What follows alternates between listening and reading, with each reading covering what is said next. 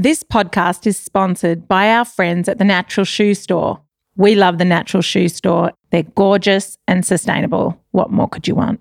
The Natural Shoe Store, because every step matters.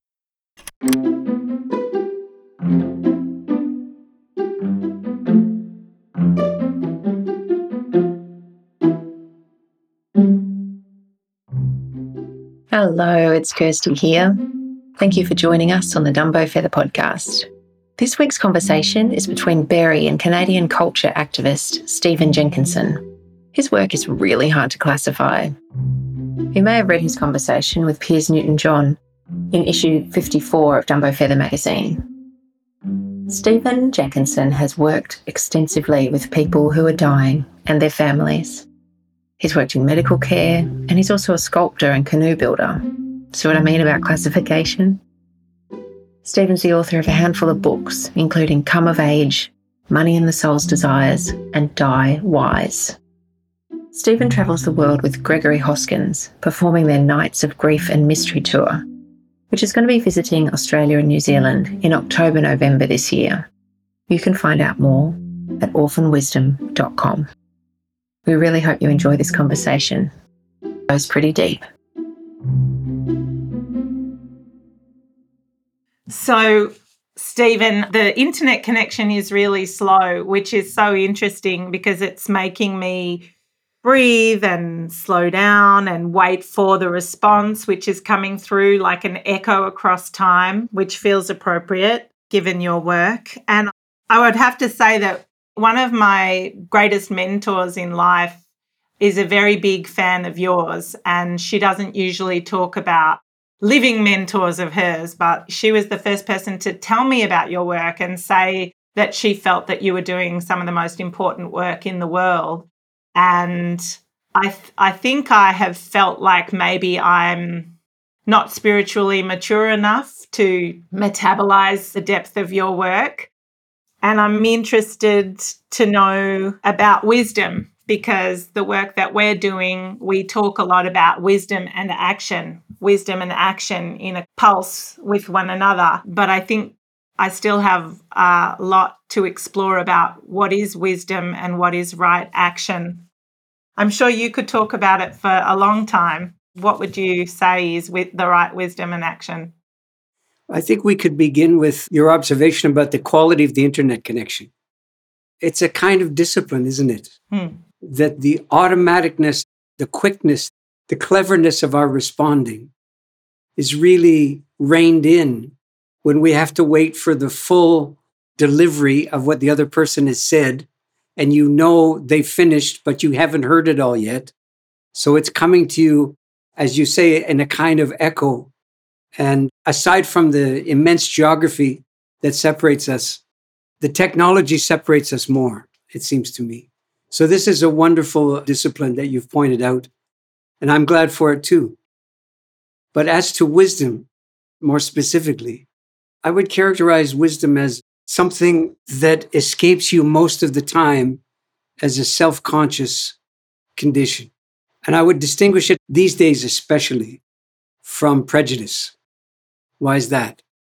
Well, this technology is being forced into heavy labor on behalf of prejudices of all kinds. And it's not clear to me that wisdom can really survive in a circumstance of grinding, opinionating, which seems to proliferate in this medium. So it's important in a time like this, I think, that we find a way to distinguish wisdom as not being something that people own. The prejudices, on the other hand, are all theirs. So here's the distinction I would make between the two people don't have to work at their prejudice. Their prejudices are very available to them. In fact, so available that they're self generating. They have a genius about them, prejudices do. All you have to do is wake up in the morning and your prejudices are ready to go. You don't wonder about them very much at all, really, I don't think. Nobody goes for a weekend workshop to work on their prejudices, to fine tune their prejudice, to get close to get under and inside the depth and the heart of their prejudices and so on. Why is that? Because they're naturally occurring, sadly, but truly, they are naturally occurring. They're things we're fundamentally responsible for speaking and acting upon, but they're naturally occurring too. And wisdom, on the other hand, takes an immense amount of work ongoingly, I think, because there's not much in daily life that hands you wisdom. You really have to work at being able to distinguish your convictions and the understanding that the root word of conviction, of course, is convict. So there's not much left to the imagination once you think that thought. Wisdom has much more to do with what has preceded you than what is within you. So I would relate wisdom to something like the very best of a cultural, religious, or spiritual tradition. And prejudice is ordinary, if you will, but it doesn't require any work. Wisdom is extraordinary and requires a lot of work. So it's not surprising that wisdom doesn't seem to last. Wisdom has a way of answering for itself. It makes a way for itself of appearing. It's something like this. The genius of prejudice is that it doesn't have to go looking for much. Wisdom, on the other hand, is constantly investigative, constantly wondering and not so sure of itself. In one of the reviews of your work, it said Stephen Jenkinson's elegant and sorrow freighted book brings prophetic insight rather than pastoral affirmations. And I can't help it. I want the pastoral affirmations. so when you talk about wisdom being constantly investigative and prejudices being readily available from the moment we wake up, I'm really struggling. I'm 44, mother of three children, and I do a lot of things in my action life. I'm struggling with needing succor and comfort at such a turbulent and unknown time, and really wanting to orient towards wisdom. And like you said, it is fleeting. And Jung talks about the self one and the self two, the ordinary us full of prejudices and, and daily tasks, and the extraordinary divine version of us that is wise and, like you said, recognizes wisdom when it's present in us and in others. But I guess I'm trying to hunt for the best way to live in this time. I don't blame you. You know, at the risk of sounding like I'm reassuring you, you can get reassurance from a lot of places. You really can. Reassurance is almost as available as prejudices are. It's very, very common currency, reassurance of all kinds. And the service of hope and hoping. That's very, very, very prevalent. So, with all irony aside, I understand completely. You have three kids, you're looking to the near future and hoping the sky doesn't fall. And I don't blame you. However, I think it behooves people of my age and your age to fess up, to have a grown up realization that our instinct or our demands for reassurance are not borne out by the circumstances right now. That doesn't foreclose on possibilities to come. But I think it behooves us to say that we're in a deeply troubled time and our willingness to proceed accordingly is not that apparent. You know, I've been paying attention lately to a few of the cultural critics who come my way from time to time. And I've noticed a subtlety that I didn't hear a year or two ago. And it goes like this Well, it's clear now that we're not going to be able to prevent what's happening. The worst is already underway. So now we have to recalibrate our understanding of what we're doing here. That sort of acknowledgement, that sort of admission. I'm reminded of a story I heard that came from Iceland not that long ago. Apparently, the local municipal government decided to establish a sign at the foot of a glacier that was quickly receding.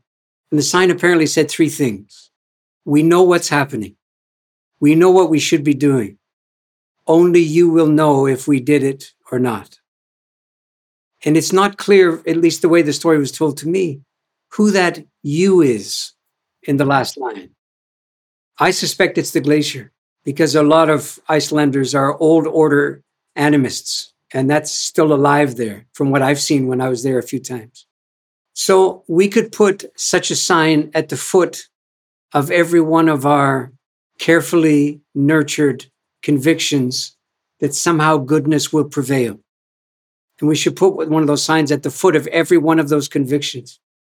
Are we now in the time of saying, we're not any longer going to know if what we've done, the measures we've decided to take personally and at a community level and beyond, are going to have the consequences that our desire to be assured plead for?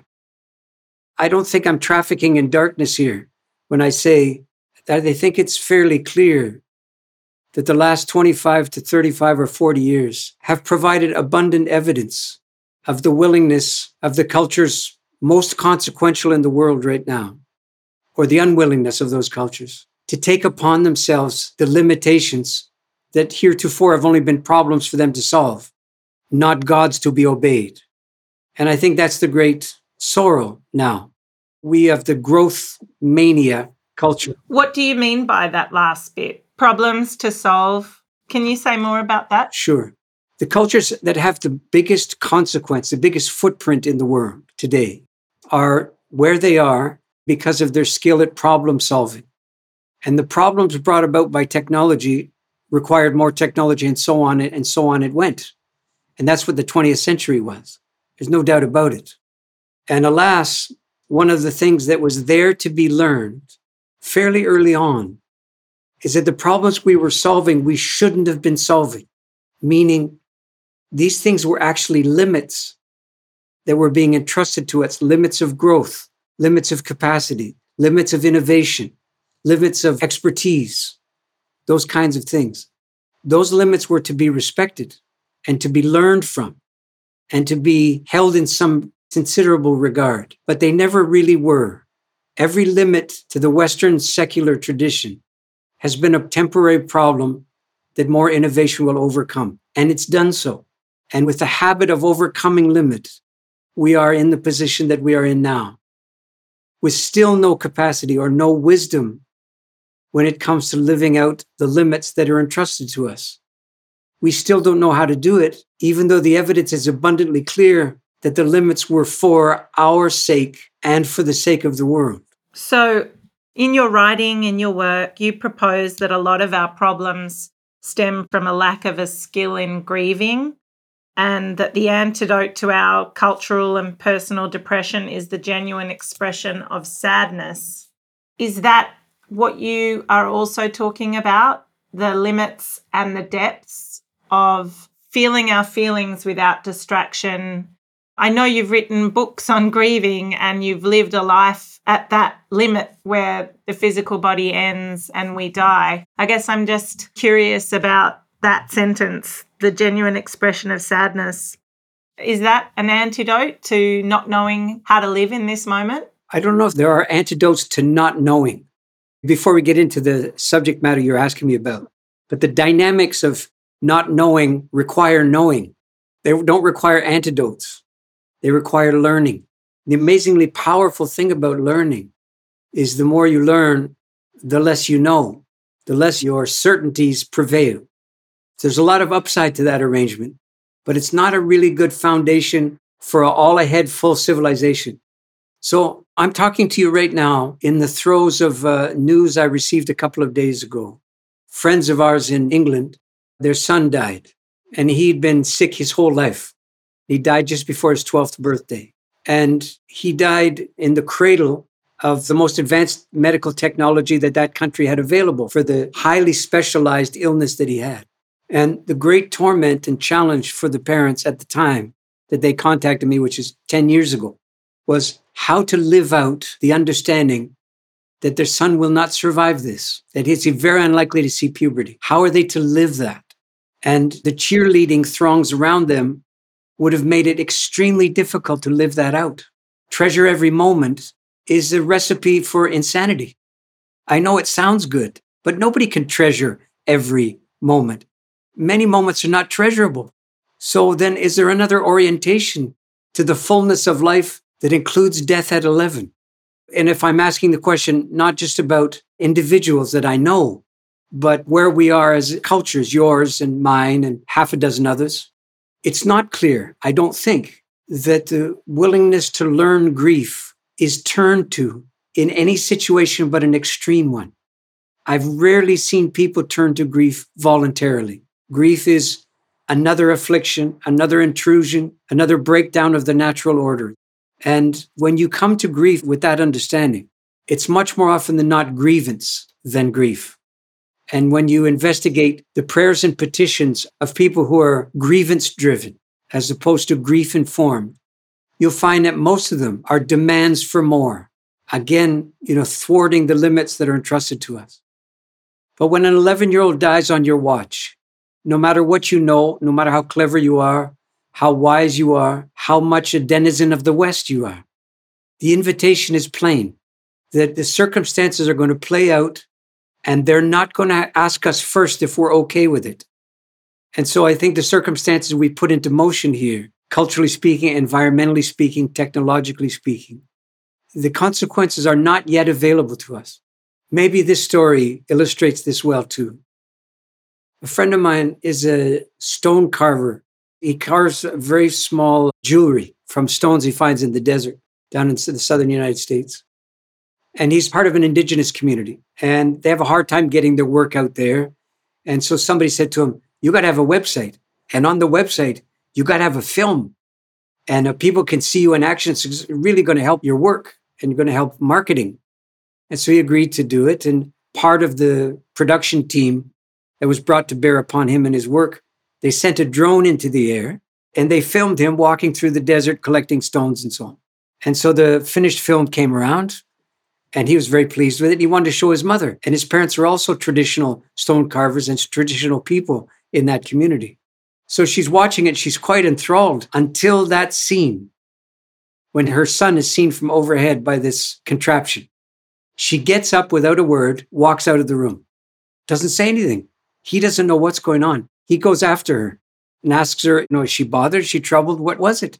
She just pointed back to the room and she said, We're not supposed to be able to see that. That's all she said. Now you could say, Oh, cranky old grandmother, you know, not changing with the times. You could. Or you could consider the distinct possibility that traditional people who are bearers of the wisdom of the time have warnings as much as they have accolades and reassurances. They have warnings. They're prophetic in some fashion. And she could see the slippery slope of being able to see yourself from on highs, from the God's eye view, if you will. And she didn't see any good coming from it. I have to say, I'm with her. It's a small story, and there's much worse problems than personal use drones buzzing about in the air. But if there were ever a sign of how unlimited we want to be, personal use drones everything that they'll be turned to in the coming decade is a fairly good example. So, forgive me, I'm going to keep coming back to the temporal. Sure. What is the right way to live in this moment? What is the right action? How do you see endeavor, making things, volition, getting up in the morning in, like you said, one of these half dozen Western civilizations? We're living within a container that was created long before we were born. And maybe we're living out the end of that story. I would like to think, and maybe that's because I'm not wise enough, but I'd like to think of being the medicine for this moment with my life and with my actions. And people have different agency and sense making and capacity. What is the right action? When you're talking, I think I should just be listening, not talking, and doing a lot of spiritual work and wisdom work. But then every day I'm pulled out into action, into doing, into that ordinary life, but also what is my work to do? How do we find the answer to that in this moment? Okay. Well, of course, your question is too vast, isn't it? You know that it is. What's right action? There's all kinds of religious traditions that will give you stock answers and quickly. I'm not one of those guys, and I don't have recourse to one of those traditions. So I have a different response. That's all to go along with those other responses. And it's not to say that mine's better or works better or is truer. None of those things are so. But since you're asking me, you know, we could wonder aloud together and consider the following there is no right work. Because typically we use the word right as a kind of signpost for achieving that reassurance out ahead of time. before we do the work, we want to be reassured that the work is right work, yeah, which is very understandable, but it's a little prophylactic the way that actually happens. You want to be reassured of the value of the work before you undertake the work. This, if I may say, is underdeveloped spiritually. That's one. Two, the mania for solutions is, of course, cresting. I'm aware of it. You're aware of it too. But you've mentioned more than once that we're of different generations, we're of different ages. And so one of the answers to what you've asked is depends on what age you are.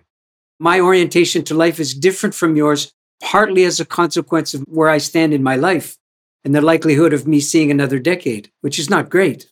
Okay, that being the case, I'm not operating with a future to obtain my reassurance and my job satisfaction from. I don't have a future. I mean, I bear one in mind, but I won't see it. And so that's mournful for me to say aloud. And I grieve to say it. I'm not sure I wish it was otherwise, but I grieve that it's that way.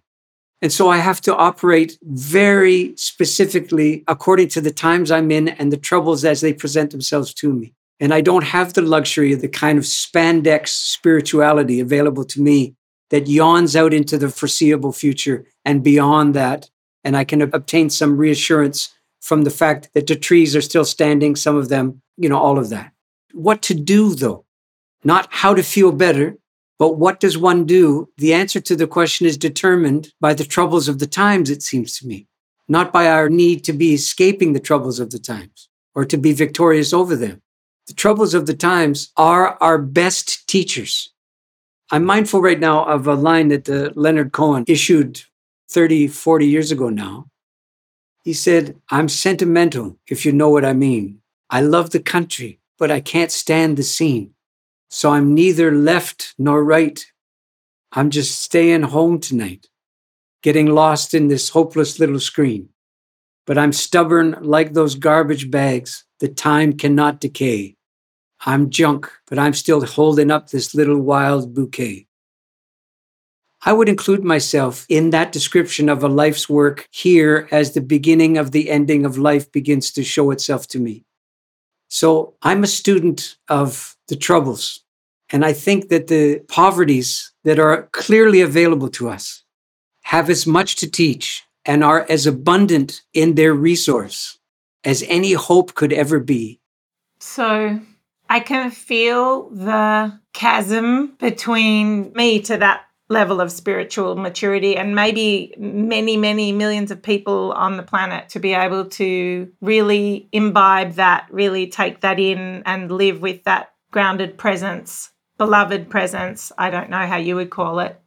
And we talk about at the Small Giants Academy, where we're doing leadership forums and workshops and we have a mastery of business and empathy. We're doing that work at this time in our lives.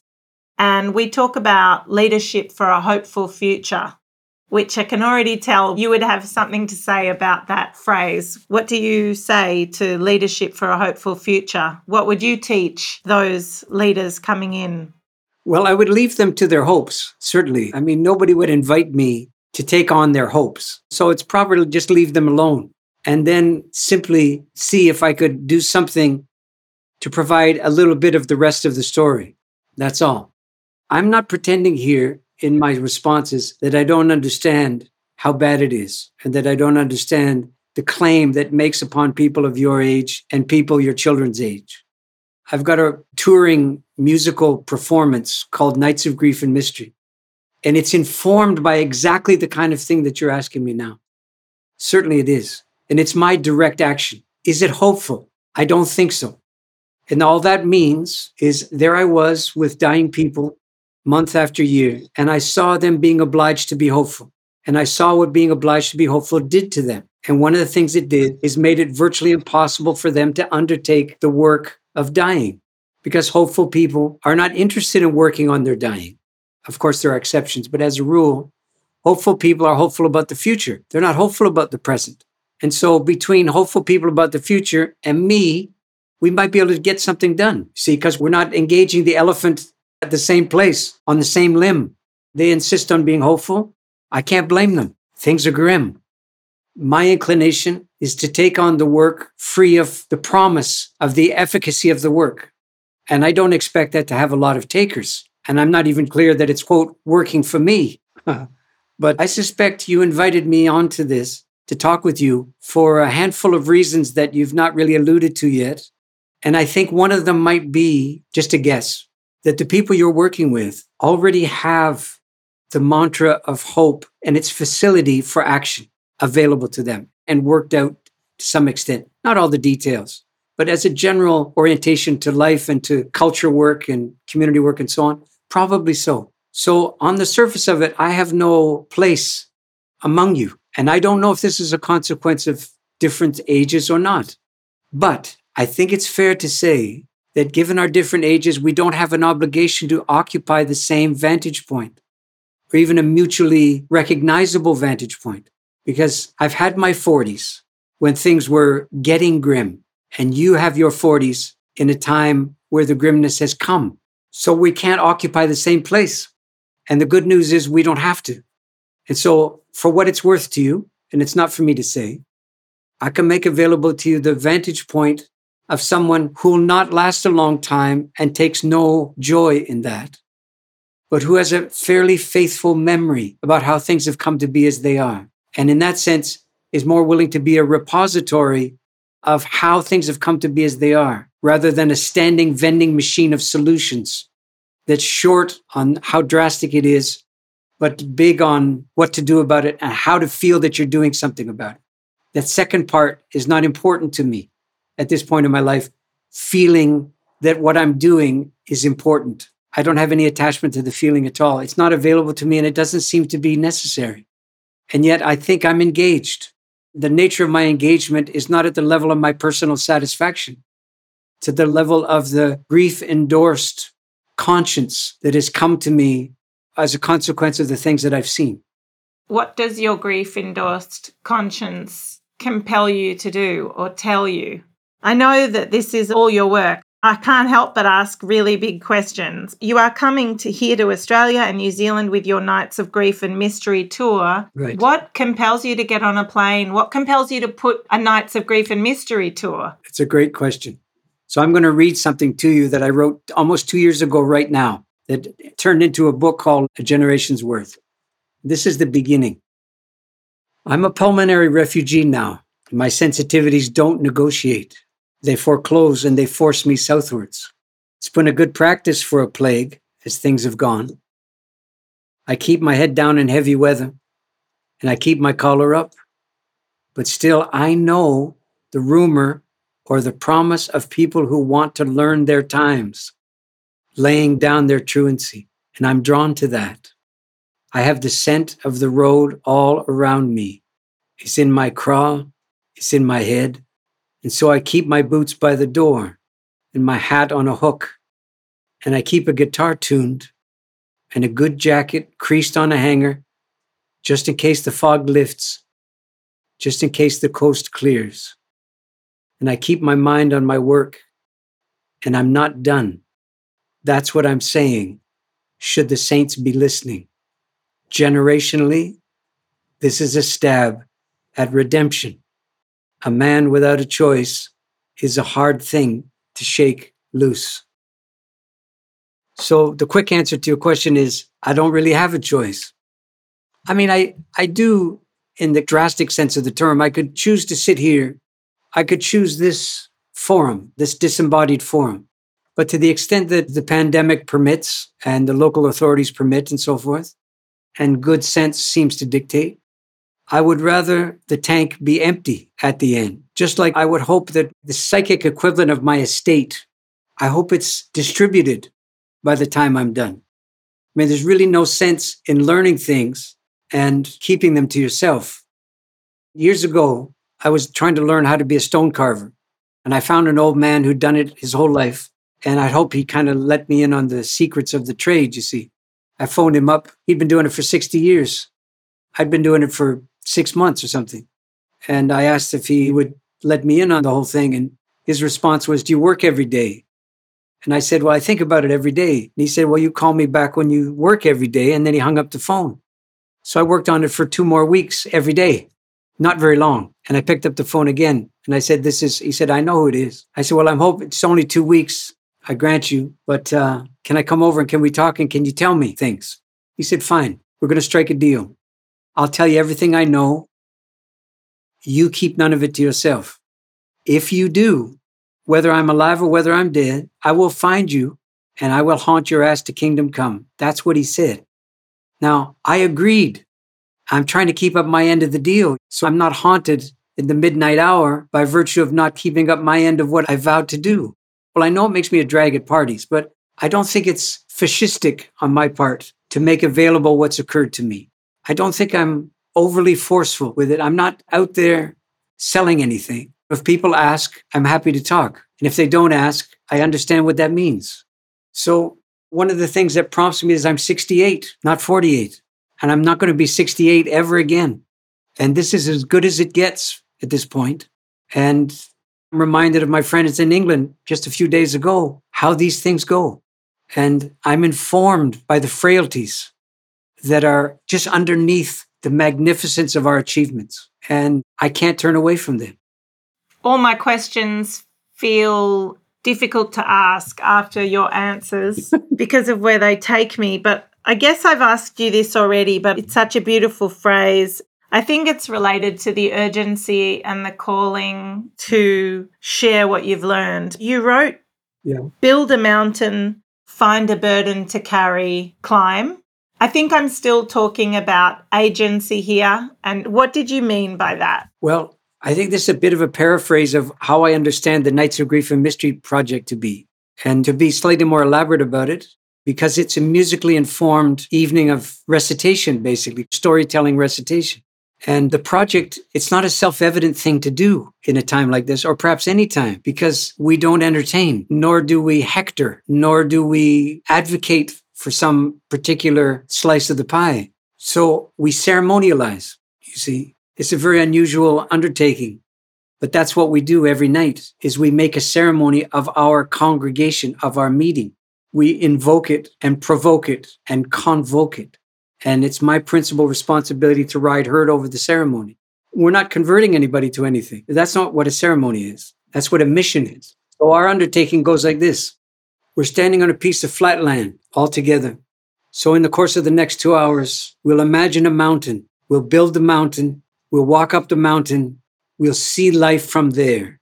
That's not bad in two hours. But building the mountain is the part that a lot of people don't have patience for. Building the mountain is a way, I think, of saying you have to be able to see the urgency of the undertaking without being able to see the outcome. And that, I think, your questions about agency, I'm responding to them very favorably, I think. But it wouldn't confuse agency with a sense of reward or certainty or that all shall be revealed because you've done the right thing. You learn if you've done the right thing in hindsight. I don't think ever at the time. So I believe that's what the phrase apropos of mountain. And then, of course, I didn't invent any of this stuff. So the Zen monks have a beautiful orientation to this in terms of their pursuit after something we could call enlightenment. They said before enlightenment, the mountain was just a mountain. And during the course of the enlightenment, the mountain was anything but a mountain. And now that enlightenment has arrived, a mountain is a mountain.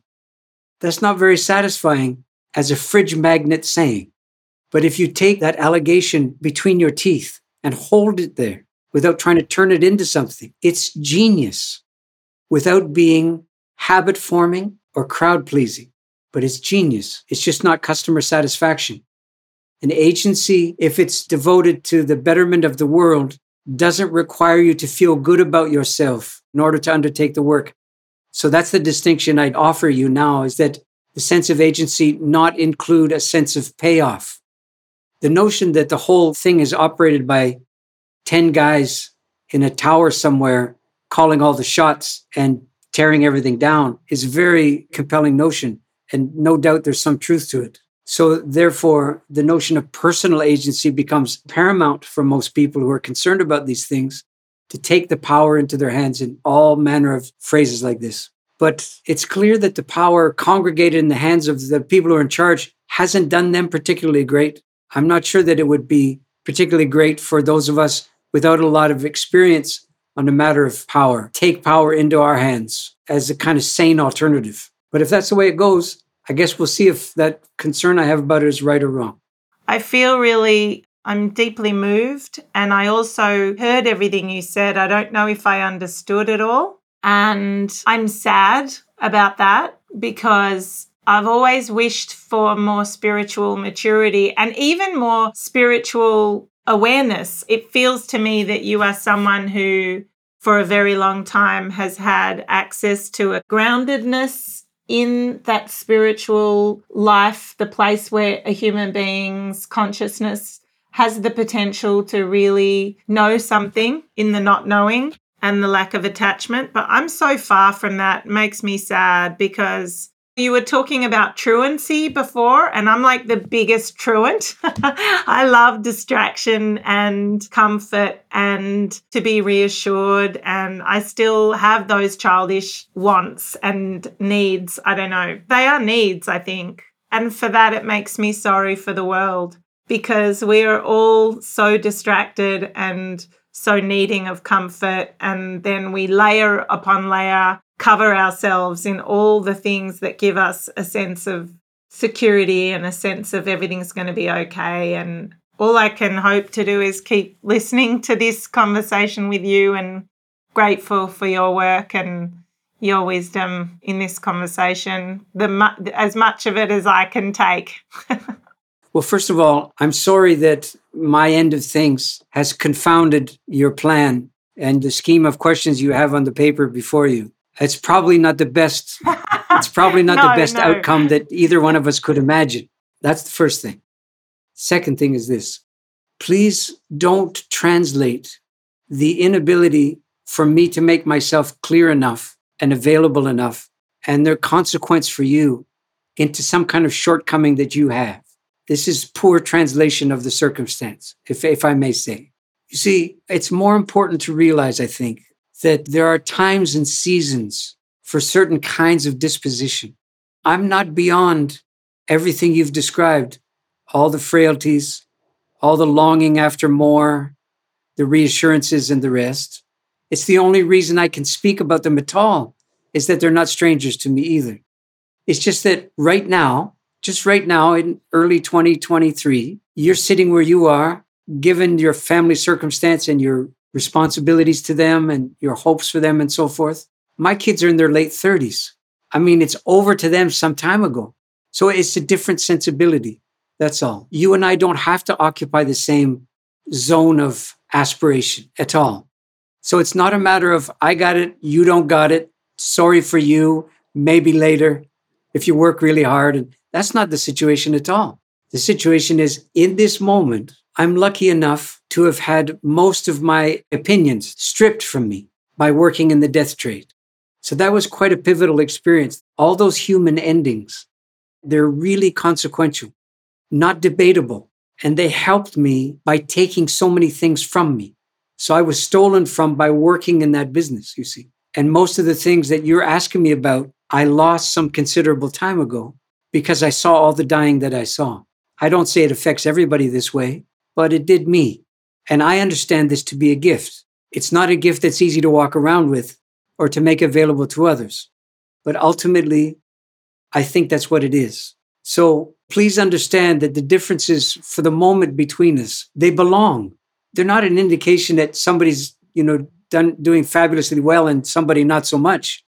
They're just a sign as, oh, this is one of the things that differences in generations sound like.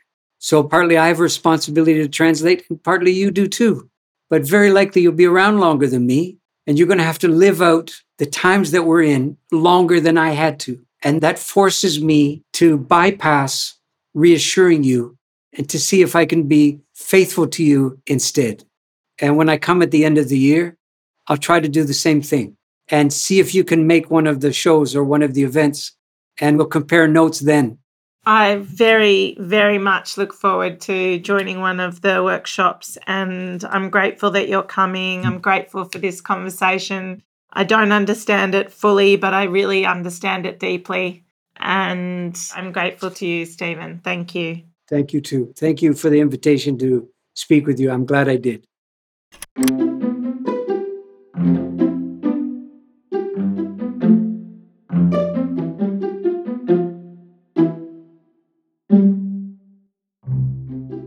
Thank you for joining us on the Dumbo Feather podcast. That was Berry in conversation with Stephen Jenkinson. Stephen will be touring Australia and New Zealand with his Nights of Grief and Mystery tour during October and November 2023. Go to www.orphanwisdom.com for more information. Until next time, until next time, thank you for joining us on the Dumbo Feather podcast.